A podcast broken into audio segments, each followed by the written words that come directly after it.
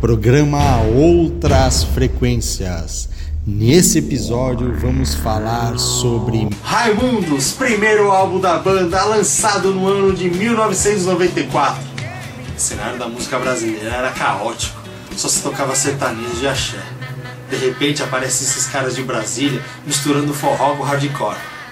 Eles são de Brasília, por mais que o sotaque remeta à região do norte e nordeste do Brasil, eles surgiram em Brasília, misturando exatamente o forró que influenciou o pai de muitos deles com o hardcore que eles ouviam muito. A banda era formada por Caniço, Digão, Fred e Rodolfo.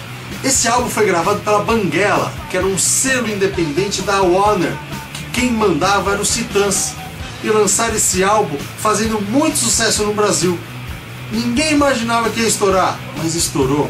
As músicas com teor sexual tomaram conta tanto das rádios como da MTV.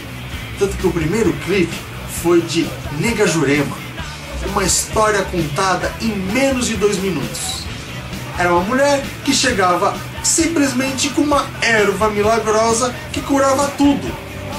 Primeira música dos caras a tocar e estourar já falava da maconha. A segunda música a tocar nas rádios e ter o seu clipe vinculado na MTV foi Puteiro João Pessoa, que retrata a vida do vocalista e líder da banda, Rodolfo. Ele negou várias vezes, mas você viu o clipe? É ele que protagoniza toda a história. O cara faz tão bem, o cara não é ator, o cara é cantor. Então é realmente a história dele. Suas músicas eram todas levadas para o lado sexual. Minha Cunhada, MM, Cintura Fila e Selim mostravam essa sacanagem descarada, onde as músicas tinham no máximo dois minutos de duração. Eles regravaram também músicas do cancioneiro popular, como Deixa de Fumar e Cana Caiana, mostrando a originalidade do estilo que eles tocavam.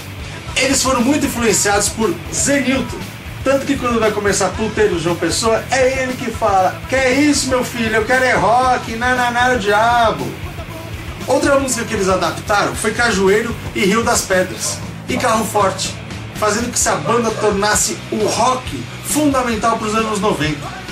Além da tríade de sexo, drogas e rock and roll, os Raimundos mostraram que era muito fácil fazer rock no Brasil, mesmo com axé e as bundas dominando o país. Valeu, galera. Curte aí, ó. Raimundos, primeiro disco dos caras, é um clássico. Vale muito a pena. Falou!